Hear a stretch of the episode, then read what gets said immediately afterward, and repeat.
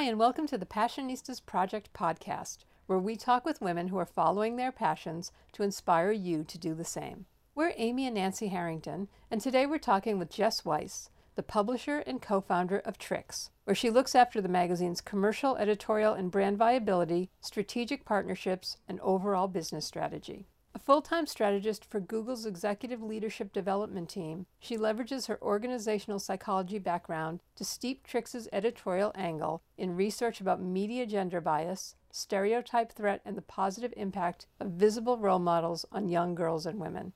So please welcome to the show, Jess Weiss. Hi, thank you so much for having me. It's a pleasure to be here.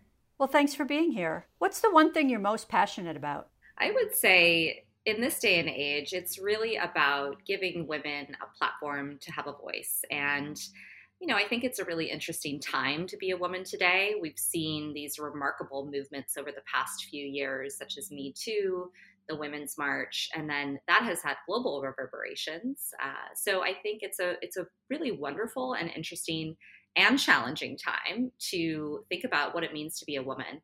Um, you know, we still have tremendous gaps of all kinds across the world pay gaps, um, investing gaps, um, gender gaps in hiring, you know, positions of occupancy and executive um, leadership roles. But at the same time, I think more than ever, women and girls and allies are really raising their hand to say, let's change the dialogue. Let's change how we speak to, think about, and um, project power into the hands of women. So I'm very passionate about doing what I can through Trix and my my work at Google to really elevate voices of women and girls around the world in a way that's empowering and uh, demonstrates their agency in a way that is not necessarily tied to their beauty or their looks, which I think has really been the traditional way that we've um, portrayed women in power.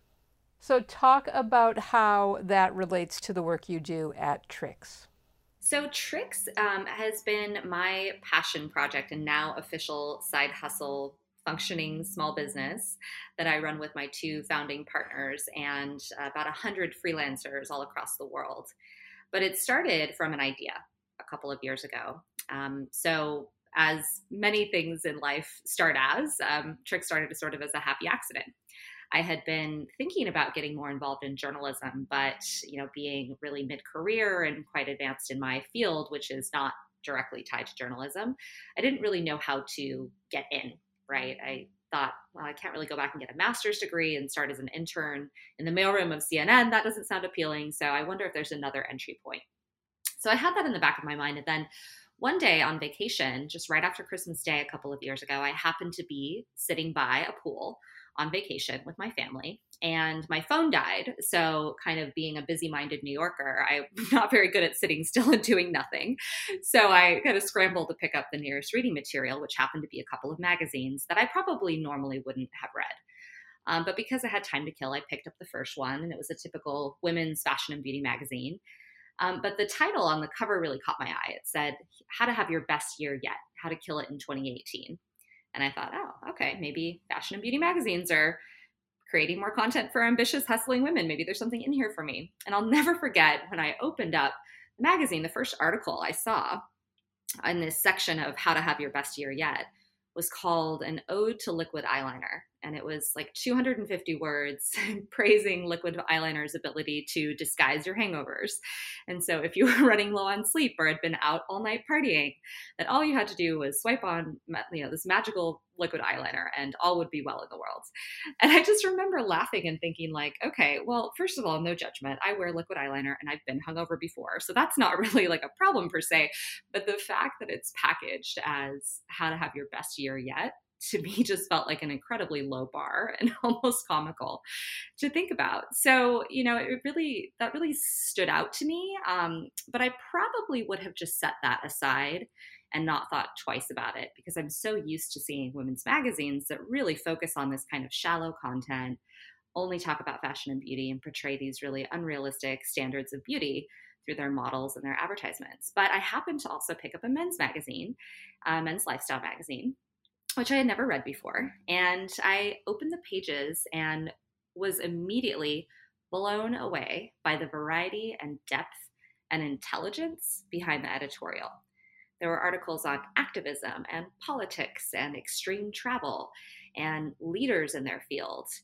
And the models were varied, you know, and didn't have these perfectly chiseled abs. And I just thought, wow, I want a magazine like that, but for me, for women. And does that exist yet? So that became the start of what turned into six months of R&D, um, talking with friends, family members, our network, and really trying to figure out like, does that kind of magazine exist for women? And what we found out was no, it didn't. You know, there are sort of some more truly feminist magazines like Gloria Steinem's Ms. Mag. And then, you know, Teen Vogue and Marie Claire have started to introduce articles occasionally that are more kind of political by nature, but there was nothing really like what I had seen in the pages of that men's magazine. So that um, became our idea to start one and make one. And here we are two years later. So, how did you come up with the name Trix? This is a fun one too. Um, so, a little trip through history to explain the origins of the name. Um, you know, my co founder, Carly, our editor in chief, and I were for months batting around different names for the magazine. We had all kinds of names, but we really wanted to make it not feel so on the nose about empowering women. Like, we didn't want to use words like fearless boss babes or um, you know, moxie or something that kind of was labeling the, the fact that women had power. We really wanted to take like a show don't tell approach to demonstrating women with agency and power in our pages. And I can talk a little bit more about the, the psychology behind that and why that's very intentional. Um, but we were sort of doing research and I was Googling things like, you know, words that are, aren't frequently used that refer to strong women. And I stumbled upon a listicle of like 10 different words. And one that stood out was editrix. And I thought, hmm, I've never heard that before. And when I looked up the definition, uh, it said that editrix was a female editor. And this took me then down a Wikipedia rabbit hole to figure out, like, how, why have I never heard this before? And it turns out that any word in the English language that ends in TOR, which there are quite a few of, like reporter, litigator, administrator, doctor, creator, editor, aviator, those are all technically the masculine forms of the word. So, you know, if you speak Spanish or French or some of the Romance languages, you you'll notice there's a feminine and a masculine, like an L and a law version of the word. And in the English language, we've actually simplified that um, to exclude the tricks, which would be the feminine version of those words. So technically, it's correct to say aviatrix or reportrix or doctrix um, and that refers to the female version. So we thought, huh, let's just call the name of the magazine, let's call the magazine Trix, which really is a nod to agency and action. You know, all of those words have some sort of doing or verb or action attached to it. Um, and yet there are so many different possibilities for what a tricks can follow um, in that word. So that that's sort of the origin and we're certainly not trying to bring back you know people using words like aviatrix or reportrix but it was a fun play on word and a fun sort of nod um, to you know to language and history and how we think about and talk about women. Talk about the path you and your partners took to actually get the magazine off the ground. When we thought of the idea it actually started as a conversation on a facebook group. So I was part of this private Facebook group of like 400 mutual female friends. And I had posted about my experience of the liquid eyeliner article in the men's magazine and had posed a question to that group of, you know, does a women's magazine like what I'm describing exist yet? And a bunch of people chimed in and said, you know, oh, like the Atlantic or Nat Geo have some elements of that, but no one could point to a specific women's magazine that had the content we were envisioning. And my now co founder at the time chimed in onto that thread and said, let's start one side hustle. But she always tells the story like she was very much kidding, like she was a joke. And I kind of took that and ran with it. And what's funny about um, Carly and our history is we happen to share an ex boyfriend. Um, so we knew each other sort of as the other woman for many years, and um, now we sort of have a laugh about that because our our now you know ex um, is a subscriber to Trix, and he loves the fact that we started a magazine together. It's a very positive experience overall, but it was sort of a funny, um, you know, again, kind of repeat accident of her chiming in and sort of jokingly saying, "Let's create this magazine," and then a bunch of our other friends chiming in and saying, "I think you should actually explore this. This is a really good idea." So once we had the momentum there, Carly and I started meeting regularly. Um, she also happens to work at Google, so it was easy for us to meet up over lunch and have a bite and shoot around some ideas. And what we decided to do to really test the concept was to do two things. We, one, held a series of focus groups all over the world, including a few in London, where we would get together kind of 10 to 15 uh, women, um, strangers usually, that we would just sort of promote this over Facebook groups or Eventbrite. And we got them together and we would pitch our liquid eyeliner story and our concept and said, you know, if you if we were to create the perfect magazine for you that felt relevant and interesting and engaging and really spoke to you like you were intelligent, which you are, um, what kind of content would be in there? And that was really fun because it got women really engaged in thinking about the possibility for content that would really resonate with them and speak to their more purpose driven lives. And actually, a few of our articles that we ended up publishing in our first issue came from those focus groups. So that was kind of a fun way to really understand, you know, our readers before we had a product. And then the second thing we did is we wanted to understand the competitive landscape. So we actually hired a consultant to do some competitive analysis for us. And what we found was just jaw dropping. You know, he found that 95% of women's magazines on the market in the English language are fashion and beauty focused. And I was just shocked by that number. You know, I sort of had a hunch, but seeing the reality um, contrasted, you know, the fact that there were so few magazines targeted towards the many different things that women are interested in outside of fashion and beauty contrasted with the excitement and the appetite we were seeing in these r&d focus groups um, to, to us that felt like it was really clear that there was a need for this there was space for this in the market and all of that really pointed us towards the realization that this was a need. And then the next part became figuring out okay, well, how do you actually make a magazine? And neither of us had experience doing that. So that's sort of a whole other chapter of the story as to how we sort of went about figuring out how do you find the writers? How do you create the layout? How do you get people on board, um, you know, to subscribe before you actually have a product? So that part of the journey took a little over a year. But once we had decided, we had enough data and decided, yes, there's appetite for this. Yes, there's a need and there's space in the market. It was just a matter of finding the resources and finding space in our schedule, you know, to to carve out for this on top of our full-time jobs. So the whole process, you know, from conception to launch of our first issue took about a year and a half. Um, and then, of course, when the pandemic hit, we completely changed our business model. So I see this year, as of last March, as being kind of the third chapter in Trix's journey. Tell us how has the coronavirus shutdown affected your business and how have you pivoted during this time?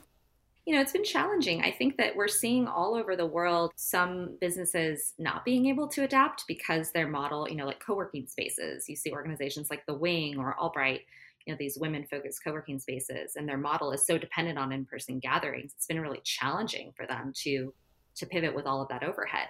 Um, for us, you know, because we are the perfect case example of a gig economy, you know, we we don't have full time staff. We actually just hire out um, individual gigs to freelancers, and because we don't have a brick and mortar space, everything is done virtually anyway. We didn't have that high overhead sort of uh, tying us down, and so what we really started thinking about when the pandemic hit is okay, what are our readers going to need in this particular moment in time? And after surveying, you know, a few folks and kind of batting around a few ideas, we really landed on the fact that, you know, most readers would be looking for information that was either relevant to their lives in the coronavirus um, and or distracting, but not too expensive. You know, we when we first launched, we had a really premium print product. Our magazine was this beautiful, thick coffee table style magazine that was like $15. And we thought, hmm, with all the economic uncertainty, some people losing their jobs, you know, really trying to strip back spending, people probably aren't going to be eager to spend $15 on an individual magazine. So, how do we actually make a pivot to make Trix content more accessible to a wider audience and also affordable? So, what that meant for us is actually um, going completely digital so we no longer have a print product, at least for now. But what that's enabled us to do is to produce content on a more frequent basis. So rather than these quarterly issues, which we were uh, publishing prior to the pandemic, we're now releasing new articles every single week. And we're tapping into an international network of freelance journalists, um, people who write for, you know, the Times in London or um, report on the region of West Africa for the New York Times or report on border issues in South America for the BBC. You know, all of these journalists all over the world um, now we can access and say, hey, tell us what's going on in your part of the world. We can put that up on our website and actually move to an annual subscription plan that's a lot more affordable than the individual magazine. So I think in a way, you know, I, I, hate to say, I hate to say that there's any sort of blessing from such a terrible global pandemic, but I do think in a way it was sort of the best thing that could have happened for our business in terms of what we're able to now produce and the readers that we're able to reach. That happened very quickly. That happened over the course of maybe a month or two. Um, but I'm very, you know, grateful to my team for being willing to say, okay, this isn't what we had in mind when we started, but this is what the time is calling for, and this is what our readers need. So let's just make sure that we're we're meeting those needs in this moment, and we'll continue to watch the market and see how things change, you know, if and when we can come out the other side of this thing. That's great. I do think there are going to be blessings like that on so many levels for people. And the people who can adapt and change are the ones that are going to survive and thrive at the end of this, you know. So it's, it's really great that you were able to do that. I agree. You know, one one thing just to build off of what you were saying there, we actually ran an interesting article on uh, the common factor that surprised us when we did research into what businesses were actually thriving and able to adapt. Like, is there anything that they have in common? And what we found was really interesting. You know, most women owned businesses are small businesses. There are actually very, very few that have, you know, over 500 employees, um, which is a gap in and of itself. But so we really looked at surveying women, um, women, uh, small business owners, and we found that the ones that are really thriving right now are meeting basic needs. So they're, you know, meeting people who are in a state of survival and they're doing things like, you know, whether it's food related or meditation focused for health and wellness or connecting people in some way to online communities. Those are the ones that um, people really, you know, need products and services from. So, to the extent that's helpful for any of our listeners out there, if you're thinking about pivoting your own endeavors, you know, really think about the fact that society is in survival mode right now and how can you meet their most basic needs in this moment. We're Amy and Nancy Harrington, and you're listening to the Passionistas Project podcast and our interview with Jess Weiss. To learn more about Trix Magazine, visit tricks-magazine.com. Now here's more of our interview with Jess. You mentioned the global network of journalists that you're working with how do you find the journalists that write for Trix? And do you take contributions or pitches from women outside of that network that you have? We do. So, we in fact started finding all of our writers by posting to different Facebook groups that are designed for freelance writers around the world. So, there are a couple. Um, Binders Full of Writers is one that has kind of a fun name, and uh, the other is Study Hall. So these are listservs and Facebook groups that anyone around the world can join and are known to be sort of the go to for sourcing freelance writers. And then in some cases, you know, we had our eye on particular writers that had a voice that felt very aligned with Trix, you know, not just writing about women's issues, but also very solutions oriented and can write in a very sort of elevated, substantive, intellectual way. So, in some cases, we proactively reached out to writers and photographers whose work we admired. And in other cases, we would just post to these listservs and Facebook groups with an open call for submissions. And so uh, that has enabled us to basically fill out our editorial calendar, but we continue to accept pitches on a rolling basis. And, you know, while we look to really go to seasoned journalists to help build our brand credibility and also just to make the editorial um, part of the process lighter on you know our very small team. We tend to go first for those more established journalists but because we so much believe in elevating women and lifting women up and mentoring aspiring and emerging writers we reserve about 25% of our stories for non-professional writers you know people who just do it for a hobby for guest authored op-eds or for really the newer ones who are just trying to get their feet wet and our editorial staff has a real passion for actually mentoring aspiring and new writers. So we do try to keep a little bit of room for those folks. And coming um, later this year, we'll be introducing storytelling workshops. So we actually can provide education and training for the newer journalists on the field while also producing that more kind of credible long form feature and investigative journalism. So now is that mentoring in addition to the coaching and consulting kind of stuff you already do now? Tell us about those services. We have not yet come out with our workshops. Um, we're kind of right in a, the middle of a planning mode to expand our business model.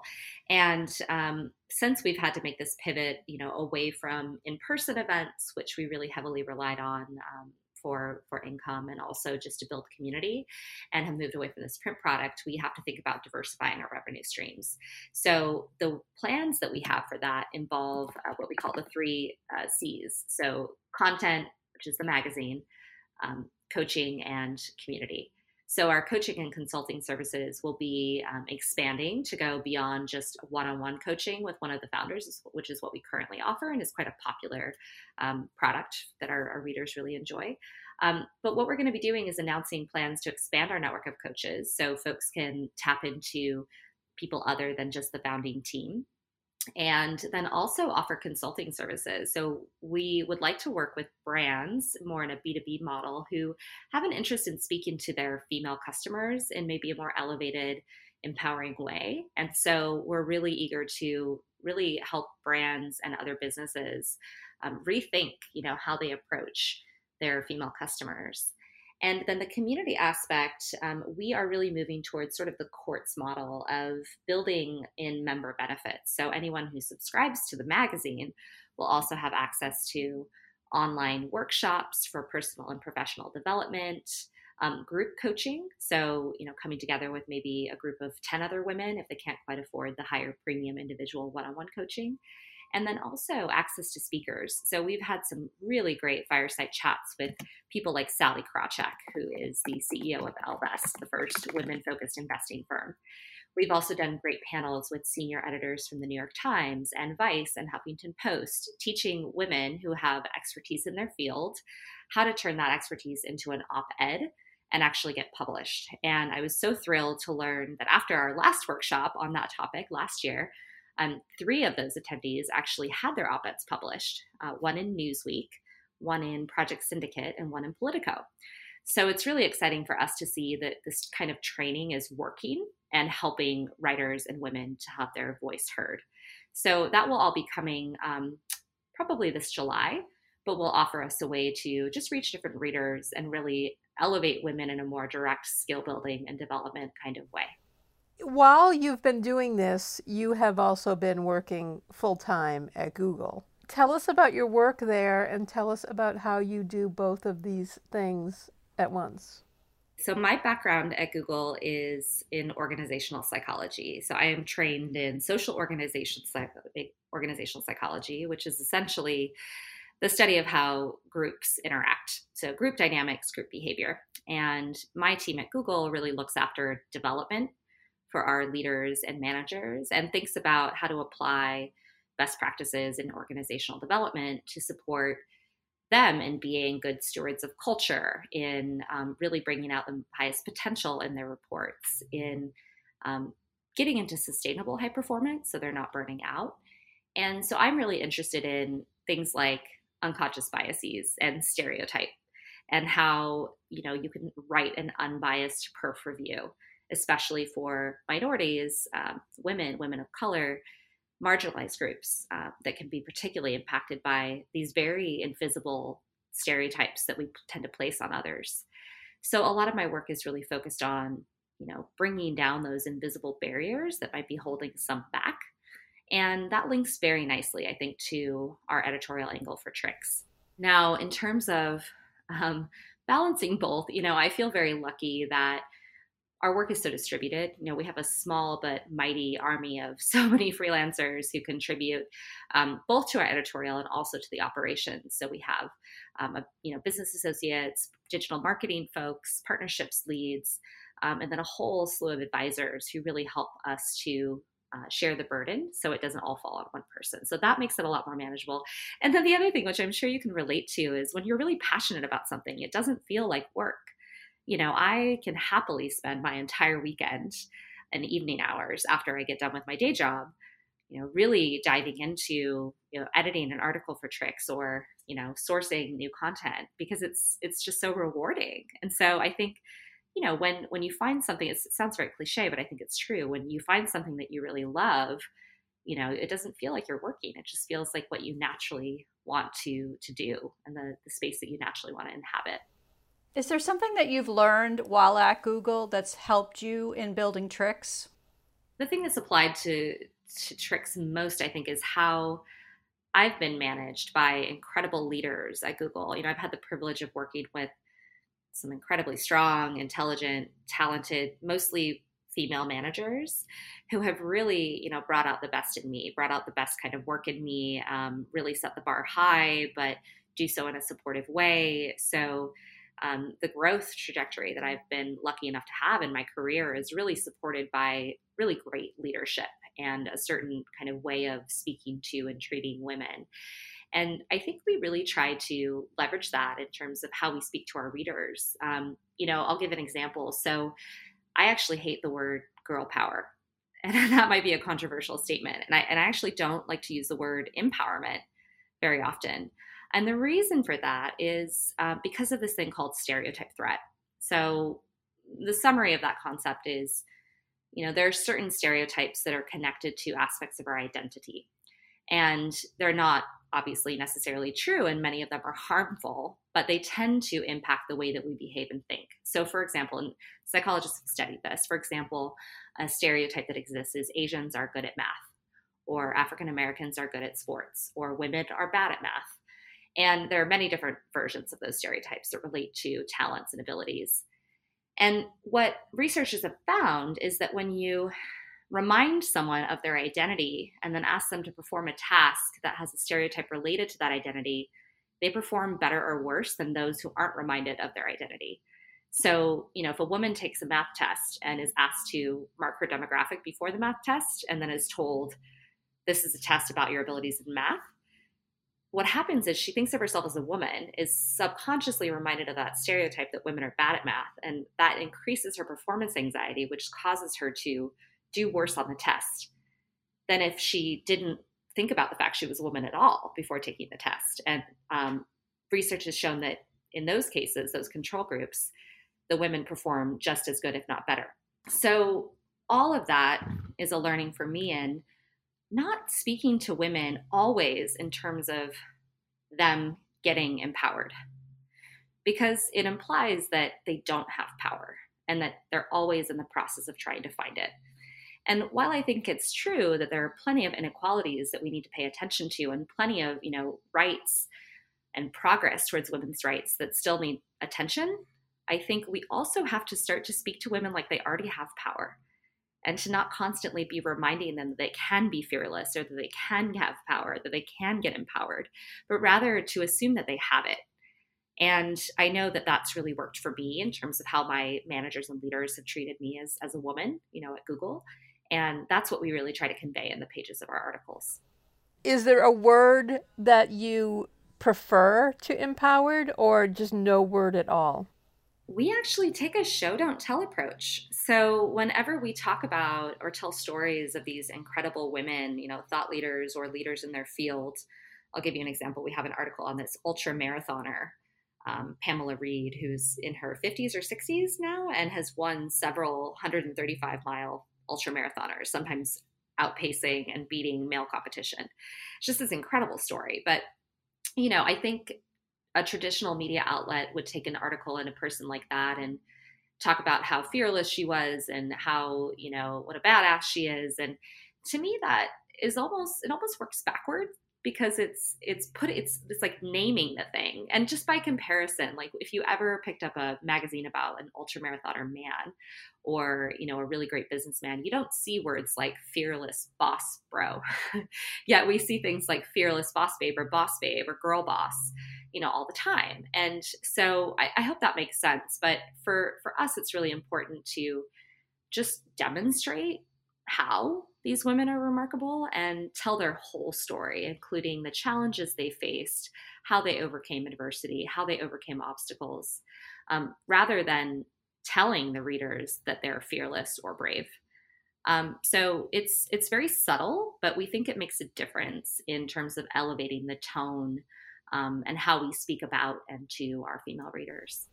Is there a particular trait that you think has helped you succeed? I always attribute um, my career success to, first of all, incredible opportunity and privilege. You know, I think it's important to name um, those things. But I also have really tried to adopt a growth mindset in everything I do. So Carol Dweck became very famous for this concept of growth mindset. And it's this idea that most successful people um, don't think of themselves as ever really being done. You know, you never really sort of win or are best at something. Um, it's instead a mentality that you can constantly improve and constantly grow and constantly learn, and that failure is actually a natural output of those things.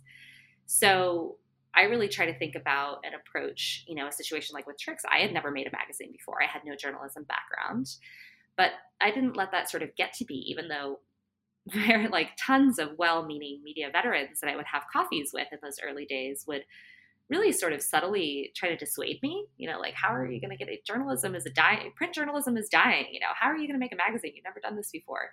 And, you know, we said, okay, those things might be true, but we know that we're resilient. We know that we love to learn. We know that we're passionate about this. And we think we can figure out how to do it and learn as we go. So I think it's that um, not being afraid to fail that's really allowed for us to learn as we go and then grow and pivot where we need to and not sort of being held back by this idea that we don't have experience or that we'll fail. You know i see failure as as a sign that we're onto something and that we're we're learning you know as we go. What's your definition of success? I love this question because our magazine tagline for Trix is a magazine for women who define success on their terms and we came up with that as a way to, again, nod to women, you know, f- for me, have been so held back by standards of, you know, what others think they need to be to be successful. You know, whether that's being beautiful or thin or a mother or, uh, you know, a homemaker or someone's girlfriend you know there's there's so many expectations placed on women you know really around the world and for me the most liberating thing i think we can do for ourselves is to define success on our own terms. And to you know it doesn't mean becoming like a social recluse but essentially saying like society and external validation isn't what i need to feel successful. You know success for for me is based off of my values and what i care about and where i want to place my energy and time. So my definition of success is of course more personal than that but i thought i'd just nod to the fact that you know, we really think that women should be defining success on their own terms, you know, whatever that looks like for them. Thanks for listening to the Passionistas Project podcast and our interview with Jess Weiss. To learn more about Trix Magazine, visit trix-magazine.com. Please visit thepassionistasproject.com to learn more about our podcast and subscription box filled with products made by women owned businesses and female artisans to inspire you to follow your passions. Sign up for our mailing list to get 10% off your first purchase. And be sure to subscribe to the Passionistas Project podcast so you don't miss any of our upcoming inspiring guests. Until next time, stay well and stay passionate.